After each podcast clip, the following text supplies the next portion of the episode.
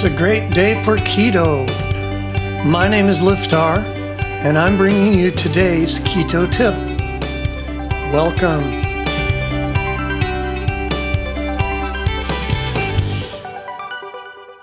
Today's keto bite keto dieting versus willpower. Willpower and keto, it's a big topic. That's not how we should think about it. Let's keep it really simple.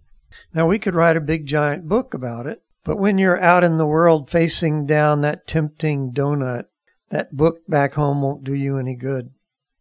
A book can give you ideas, but you need a minute by minute technique to deal with temptation and to understand how willpower works.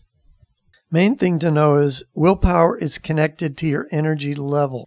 It's only as strong as you are at the moment. So if you're tired and weak, so is your willpower. If you've spent an entire day resisting temptation, your willpower can wear out. So you have to think of it like a muscle. It gets fatigued. You want to plan your day and plan your life around this so that when your willpower is needed is earlier in the day, and then you've got everything arranged where you don't need your willpower later. Try doing your grocery shopping early in the day when your energy levels are better. You can have more mental and physical energy to resist grabbing the wrong things. If there's non keto food in the house, try to put it where it takes a lot of effort to get it, like high up on the shelves or even on top of the cabinets.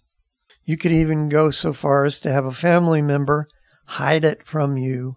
And then if you find it, have them move it one of the best ideas is to make your food for the whole day in the morning so you don't have to be deciding what to grab at night. Or even better, you make a whole week's worth of food at the beginning of the week. Willpower is a big advantage to you if you know how to use it and if you know how it works. So just remember it wears out during the day, just like your muscles and just like your general energy.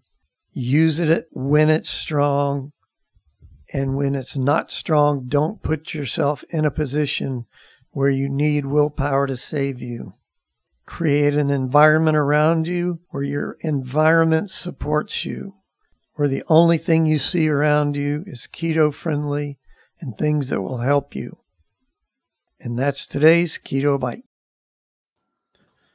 If you enjoy these bite sized tips, then come on over to rockthatketo.com and sign up for fabulous recipes, how to tips, and inspirational stories of people who have lost weight or gotten healthy for the first time in their life.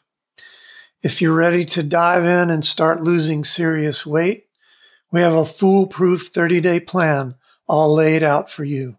You can start losing weight today. Come on and check us out at rockthatketo.com and we'll see you next time.